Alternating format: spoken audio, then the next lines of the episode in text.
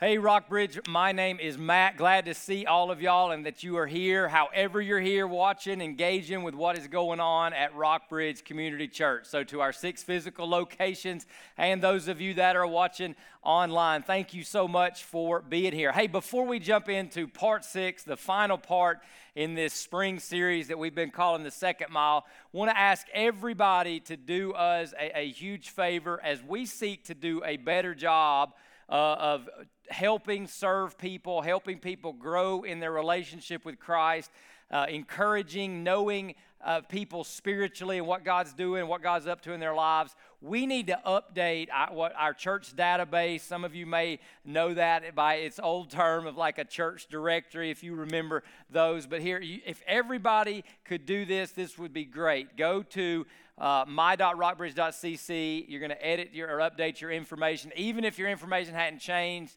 since we started the church 20 years ago, we'd love for you just to, to log on to that, check that out for us. It'd be very, very helpful so we can have updated and accurate information on folks who are checking out Rockbridge, have questions about Jesus, those of you that call Rockbridge your church home, those of you who are just like, you know, you're, you're coming and you're, you're engaging. We just want to know and be able to help and serve you uh, and, and if, as God leads you. So thank you for doing that. Log on, edit. That would be great. All right, so we are going to wrap up today this series that we've been in called Second Mile. And we've been using this metaphor that Jesus gave in the Sermon on the Mount to say, hey, when we are following Christ, when we are pursuing the, the full or an abundant life, when we are looking more and more like Jesus, and, and we are living in the joy and the hope and for the purposes He has for us, we're living on the second mile. So that, that's kind of a recap of what that means. And today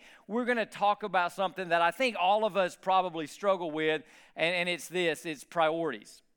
It's priorities. And so I, I mean, even in your even in your mind right now, maybe if you're taking notes, comment section, if you're online, list some of your priorities.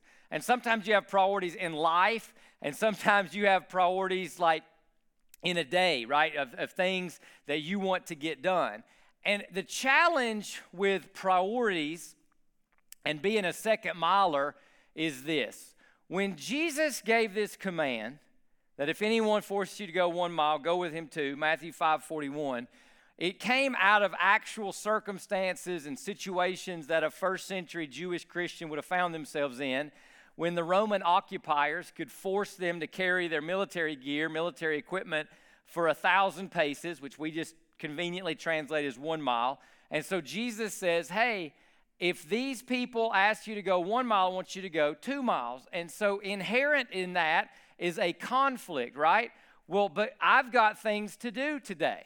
I was on my way to the store. The Roman interrupted me, disrupted me. I did my duty of going one mile. And, and, and, now, Jesus, you're saying I need to go two. What about my priorities? What about my plans? What about my hopes? What about the things I want to get done, in, not just in life, but in today? And, and so, there, just like we all have conflicts and our priorities can collide sometimes, we got too many places to be and too many people wanting things from us. And, you know, I want to do this and I want to do that, and I can't get it all done there's a conflict or a collision of priorities inherent in the second mile.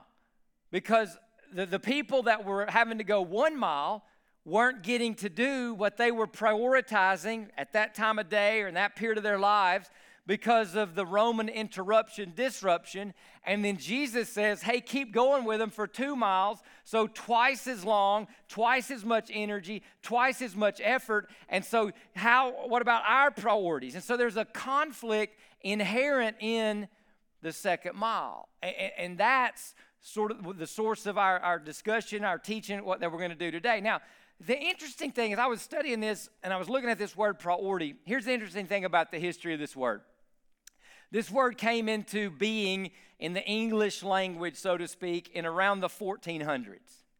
And for 500 years, this word was only used in the singular sense priority. There was no, like, this is, this is first, this is prior, this is number one. There's really no kind of number two. This comes first. It was only priority. You know, really, it was only in the 1900s So, some 500 years later, did we in the English speaking world start making this plural and start saying the word priorities? So it's almost like, you know, as life changed and things changed, we, we like, you know, we, we, it's hard enough to have two, three, four, five priorities, but the origin of the word is there's only one priority. And it's almost like we change the word, but we struggle because we can't change reality, that it's really hard to have more than one priority. And the origin of the word was only one singular word priority. And then where Jesus is going in the Sermon on the Mount, he seems to agree with this word should only be singular.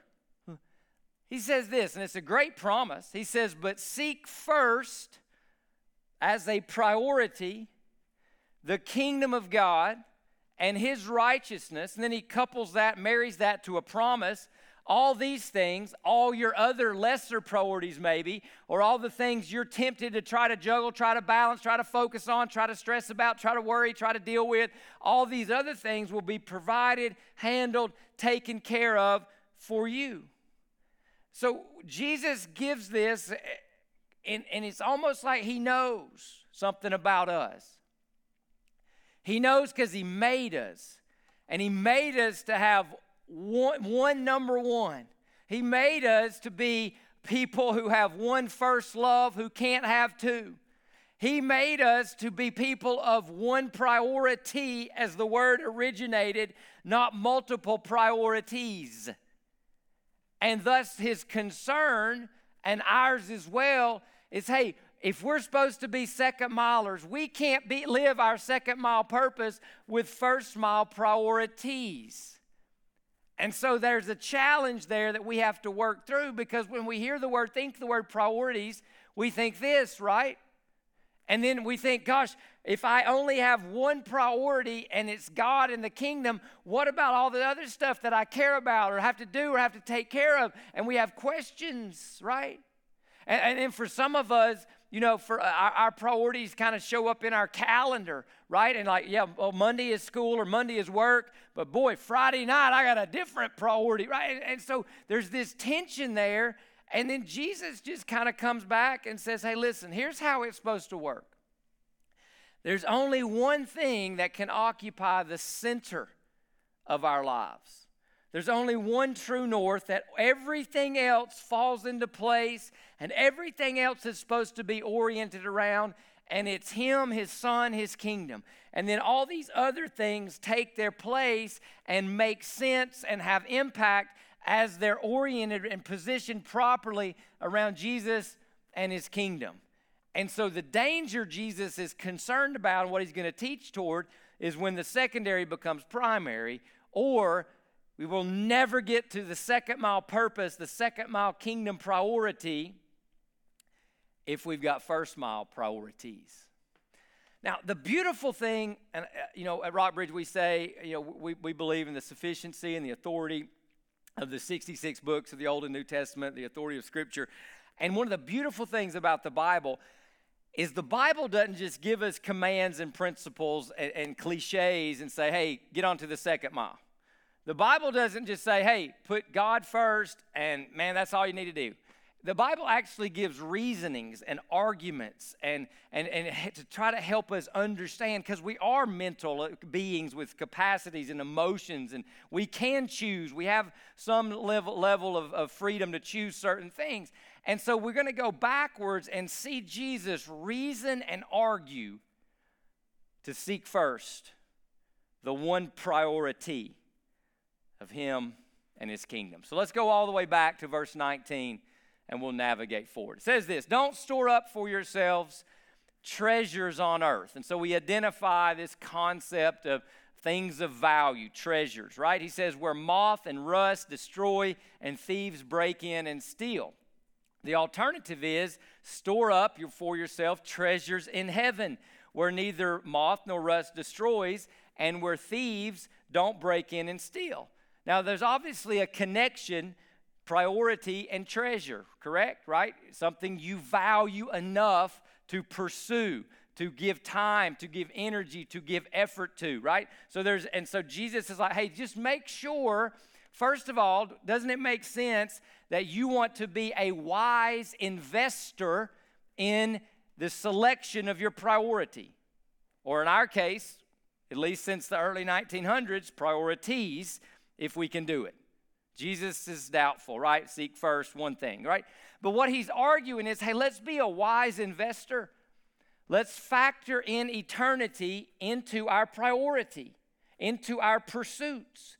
And he's like, look, you can put a lot of time and a lot of effort and a lot of energy into things that don't last to things that, you know, don't really matter that much in funeral homes and hospitals when things are going bad, that will not matter when Jesus comes back, that will not matter in the scope of eternity. And he's like, hey, first of all, let's just be a wise investor. When, when you and I are, uh, and he's reasoning and arguing with us, when you and I start to think about priority, or priorities, wherever you are on that spectrum right now, and maybe that'll change in the course of our conversation this weekend. But when you start to think about priority or priorities, does eternity factor into the matter? And if it doesn't, Jesus says it should. And when you think about things that last forever, Jesus is saying, hey, my kingdom is going to last forever. So seek it first. Then in verse 21, he, he, he kind of gets underneath how human beings operate. And he says, Look, where your treasure is, there your heart will be also. Your treasure, your priority, what you value the most, what's your number one, what's your seek first. Where your treasure is, there your heart will be also. A couple, And some great insight just into human nature. And it's this everybody lives for some kind of treasure. One of the great things you and I have the capacity to do, and it's God given, is we can assign value to certain things. We can assign a value. We can rank things, right? We can appraise things. We can choose priority. We can set our heart on some kind of treasure. But whatever we choose, pick, prioritize as treasure, thus will control our heart, and our heart controls our behavior. So we can seek first but we seek first what we value because we assign a value to it. And so Jesus would ask us this question Does my current treasure take me to the second mile? Or conversely, does the second mile and second mile lifestyle, second mile living interfere with my current treasure? So does my current treasure take me to the second to the second mile? So not only do we need to factor in eternity into our priority, we also need to factor in hey, does what I, do, what I value, does it lead to the kingdom? Does it lead to second mile living? And, and, then he kind of unpacks that and he says, look, it depends on how you look at things. And he gives like some analogies about the eye. He says, the eye is the lamp of the body. If your eye is healthy, your whole body will be full of light.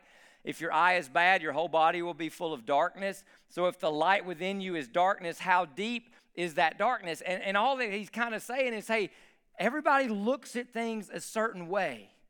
And, and he again he's saying hey let's look at how you look at things and we talked about perspective a little bit last week and we used the, the, the, the illustration of, of nessie the loch ness monster and the research that was done on one particular day but he's just hey how do you look at things and jesus is trying to help us get to this place where we can go with confidence and be on the be out, get to the second mile and now he's going to bring up what is a probably universal competitor for first place or priority. And here's what he says. Now, here's what he goes No one can serve two masters. So Jesus is kind of saying, hey, you can really, you can't really have priorities. You have a priority, just like the word originated in the 1400s. Just like Matthew 6:33, seek first the kingdom and his righteousness. So nobody can serve two masters, since either he will hate one and love the other, or he'll be devoted to one and despise the other. You cannot serve both, because you can't serve two, only one priority God and money. And, and, and, so, beautifully, what Jesus does is say, hey, look, there's only one thing that can be central. There's only one thing that, you know, when you think about something, you, how does it affect this? How does this apply to this? And Jesus, like for a lot of us, it's money. We filter everything through the lens of money. And he's like, look, you can't serve both. So Jesus is also going to be pushing in this sermon, uh, uh the Sermon on the Mount, and we'll join Jesus in our sermon this weekend at Rockbridge. Jesus is always going to always also going to be pushing us to make a decision, to make a choice. Everybody's got a treasure. And are we wise investors or not? Are we trying to have it both ways when we can't? In fact, the Sermon on the Mount is often, is often used to parallel some Old Testament ethics teachings, and there's a parallel to what he's talking about. It comes right out of the Ten Commandments. Do not have other gods, plural, besides me. This is God speaking to the Jewish people as he brought them out of Egypt. He's giving them the Ten Commandments. Don't have other gods, plural, besides me. And then you go to Isaiah 44 6, it says, This is what the Lord, the King of Israel, its Redeemer, the Lord of armies, says I am the first and the last. There is no God but me. So, just like the word priority was always singular for 500 years, God's like saying, You can't really have other gods. There's one God. So, priority, not priorities, one God, not gods. But isn't it true? Now, listen, listen, listen. Isn't it true?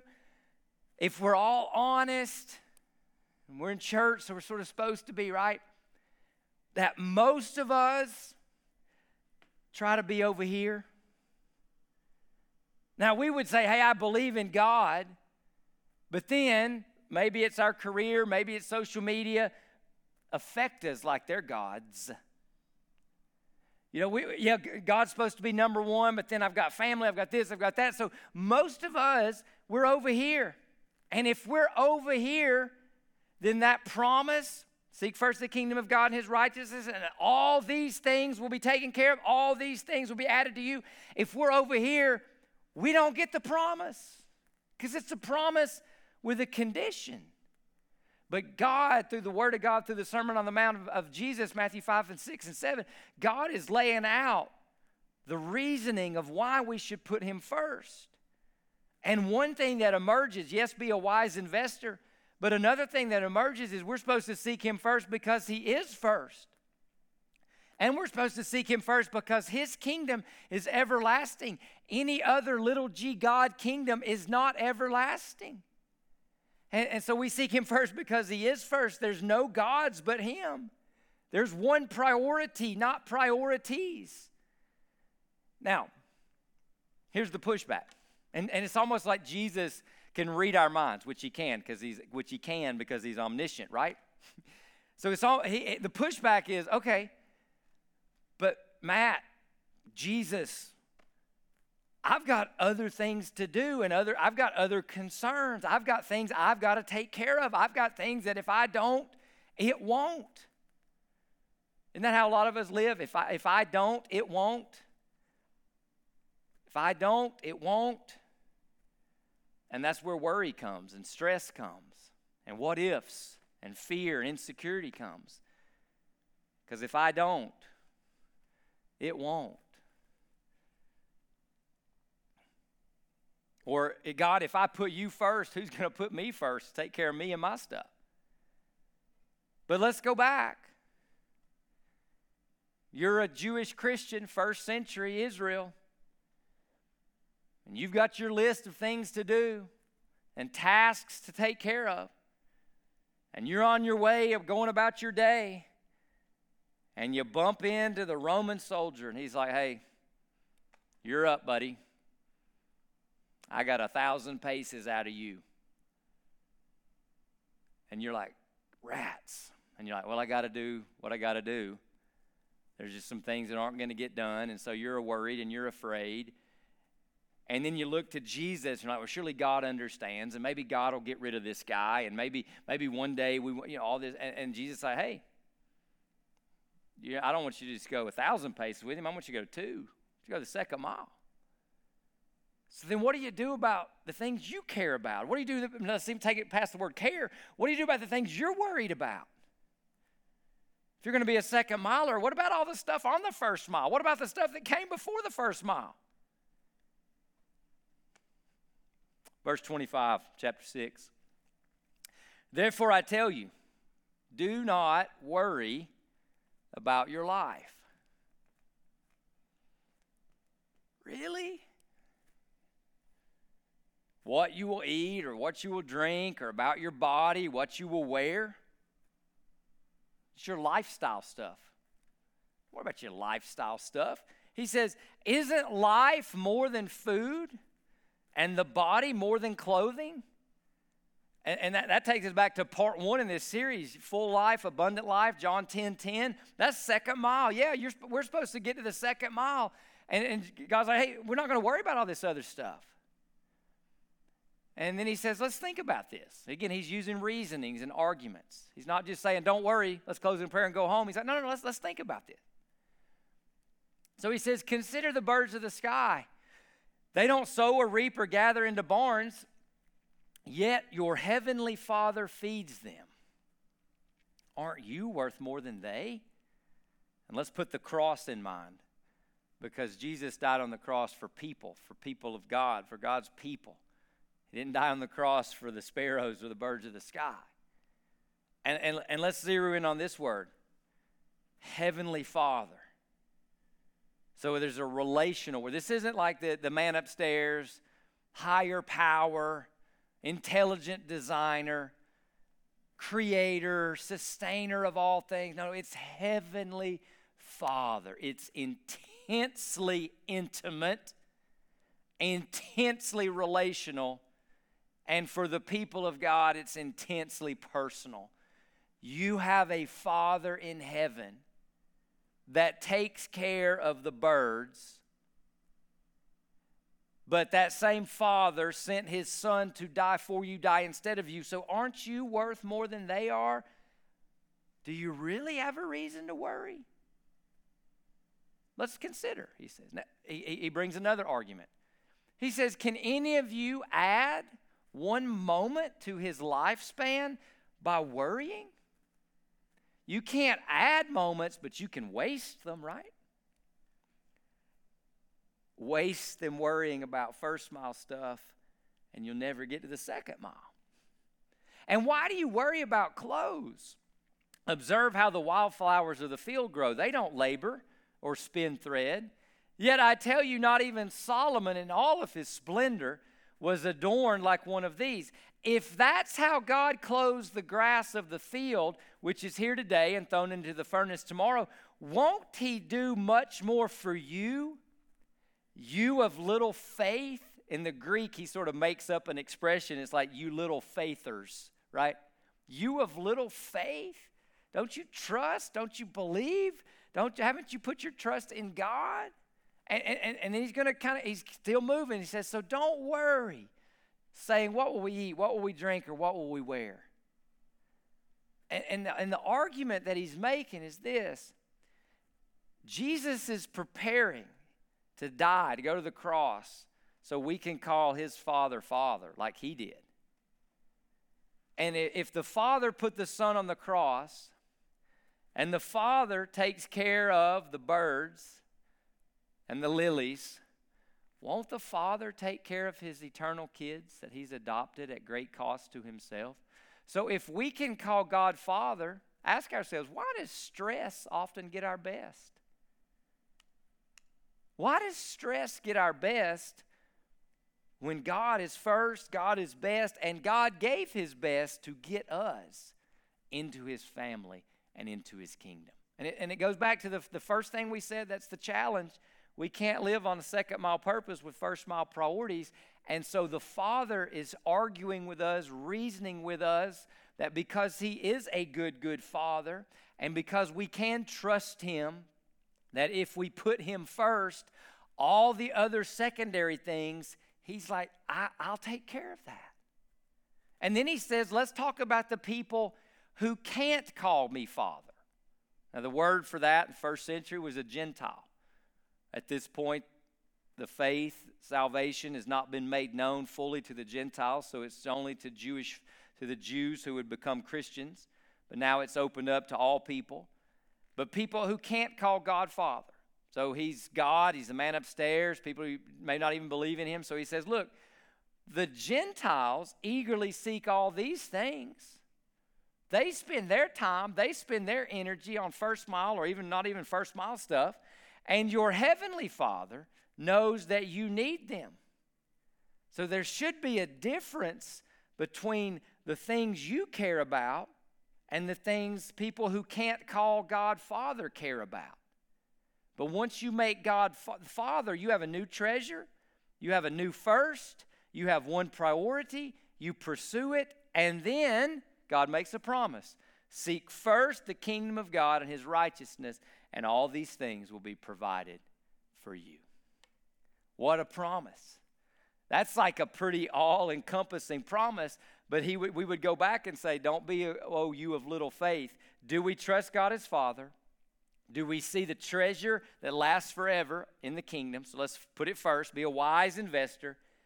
And then all the things we're tempted to make first, all the things we're tempted to complain about, worry about, stress about, God says, look, if you put first what is first, if you have one priority, all these other priorities or all these other lesser treasures, we'll take care of that. Now let's unpack that a little bit, okay? Let's get some things for clarification. First, let's do this. Let's understand this. When he's talking about this, he's not talking about Jesus then. So, Jesus, then my job, or Jesus, then my family, then my this, then my that. Like we rank everything. It's really Jesus in. Put God first means Jesus, not then my family, it's Jesus in my family. It's not Jesus, then my job, it's Jesus in my job. It's not Jesus, then my relationships, it's Jesus in, in everything, right? It's Jesus in everything. But He's priority, and everything is filtered through the lens of Him, His kingdom, and His promises. And then we see this that provision of God is tied to what we how we do our priority or priorities. And, and, and so listen, priority is tied to purpose. We'll never get to the second mile unless we understand God's provision for us. So provision is tied to priority. So we have to stop and ask ourselves, hey, if I don't believe God is coming through, the question would come back to us is He priority? Have you left your first love? Revelation 2 4. Are you loving the Lord your God with all your heart, mind, soul, and strength? Are you seeking first the kingdom of God? So, how do we start and how do we get there? How do we come back to that? Let me give a couple of suggestions. The first one is this I, I think, and I, I, I've been alluding to this and talking about this this whole series, we have to start with vision. We have to see a vision that the kingdom of Jesus is infinitely and eternally valuable. And if I do things the way Jesus does them, that is more that is so much better than the way I'm inclined to do them. And so I buy into the kingdom vision. I understand and accept and now, because of the blood of Jesus, I understand what it means to have a heavenly father. I may not know, you know, earthly father kind of gets crazy, kind of gets goofy, but I see my heavenly father send his son to die for me so I could become part of a kingdom uh, uh, that'll never end, and I can depend upon a father whose love for me is steadfast and eternal. And that leads me to give God my devotion. God becomes my treasure. Jesus plus nothing equals everything. Okay, so vision, devotion. And then once your devotion is there, isn't it true? Discipline follows devotion, which we talked about last week. Training to get to the second mile. Discipline follows devotion. Things I'm devoted to, I discipline around them. Like moms, you love your kids. Parents, you love your kids. So you have a discipline of feeding your kids, right? Because you're devoted to them. If I'm devoted to Jesus, I have disciplines. Maybe it's time with God, maybe it's church. So discipline follows devotion. So because I'm devoted to Jesus, I put him first and I move toward the second mile. Great quote by uh, Nick Saban. He was talking about discipline. He says this He goes, Listen, there's a thousand decisions we all make every day but he says the really important decisions come down to two things. He's talking about discipline. He says, listen, when you know what you need to do but don't want to do it, can you make yourself do it anyway? When you know what you need to do but don't want to do it, can you make yourself do it anyway? I don't want to go the second mile with that person. Can you make yourself do it anyway because you are devoted to your Father who is in heaven? And the Son He put on the cross for you. When you know you need to forgive, when you know you need to let go, when you know you need to go the second mile, can you make yourself go because of devotion to God? Now, the, now the second question is similar, but it's different. He says, Now, when you want to do something, but you know you shouldn't, can you keep yourself from it? When you know, when you want to do something, but you know you shouldn't, can you keep yourself from it? Because we're so devoted to Jesus, His kingdom, our Father who is in heaven, that we have discipline that matches our devotion. Now, then there's a couple of shifts. Things we have to learn and unlearn, right? Disciples of Jesus have to unlearn because we're discipled by our culture, by our background, by our families, by our past, by our pain, by social media, by Netflix. We're discipled by Fox News, but we're trying to be disciples of Jesus, right? So we have to make some shifts, and some of that will require us unlearning some things. Imagine these, okay? Imagine these, okay? Waking up saying, What do I have to do today?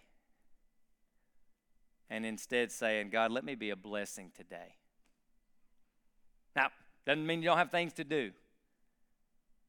The Jewish person that got made to go a thousand steps, and Jesus said, Go ahead and go 2,000, they had things to do too.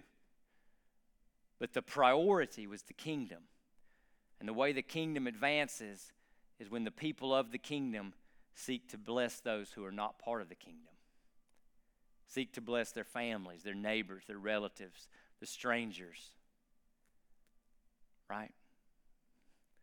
So maybe we've been discipled and we wake up every day. What do I got to do today? What do I got to do today? What do I got to do today? And we're type A and we're making a list. We're putting it on our phone. It's fine. Just add. Let me be a blessing today in the way of Jesus, in the way of the kingdom. And if there's a conflict between being a blessing and getting done what you think you need to get done, choose to be a blessing. Sometimes we see obstacles. Sometimes we see people as obstacles. Remember the Roman soldier hey, got to carry my pack, got to carry my gear, thousand feet, thousand paces, one mile. So oftentimes we see obstacles. And, and, and if, you, if you're like me, the obstacles you see tend to get in the way of what you want to do or get done or think you need your, your goals for the day, the season, your life. So those obstacles are here. So, what if, though, instead of seeing obstacles, we started seizing opportunities to show people Jesus Christ? See, getting on the second mile, the whole origin of that story was the obstacle of the Roman occupation and the Roman law that required them to carry the Roman military gear for a mile. And Jesus said, That's no obstacle to the kingdom. That's no obstacle to the abundant life. It's an opportunity to show the kingdom and to live the abundant life as the people of God. Let me just offer a few handlebars for our invitation this weekend. I think there's some people here. When we started talking about priority, you realize something. You would say something like this you know, God used to be first, God used to be priority. But somehow I demoted him, pushed him to the side, or replaced him. That's me. That's me. That's me. But I'm going to come back to him as my Heavenly Father. Praise the Lord if that's you. Let us help you if we can. Some of you, you've never made God your priority. You've had priorities. You've got little g gods, but you would say, you know what, that's not working. I'm lost. I don't know which way's up. I don't know what matters. But what, I, what I've been doing ain't working. But you've heard today about a God who put his son on the cross for you. You've heard today that there is only one God and you can call him dad. You can call him father. He loves you that much. All he asks is you put your faith and trust in him, and then, as best you know how, from this day forward, seek him first in his kingdom, and he'll take care of the details. You're ready to say yes to that. You're ready to become a follower of Jesus. Praise God. Let us know. Move to get baptized. And then I just want to invite all of us at Rockbridge and those of you that call Rockbridge your, your church could we make a commitment today as we close this series? Get ready to head into Memorial Day and the summer and all that. Let's be second milers for life. Let's be second milers forever. Because Jesus went the second mile for us on the cross. Bow your heads, close your eyes, let's pray together. I'll just give a little bit of silence and for us to just be still, know that He's God, listen to Him. There's something you need to tell him. He's hearing, he's listening, he's here. Speak to the Lord. Ask for forgiveness. Make a commitment, make a rededication. Give him your sins, give him your steering wheel of your life so you can call him dad forever, be part of his kingdom. Holy Spirit, you have this time right now.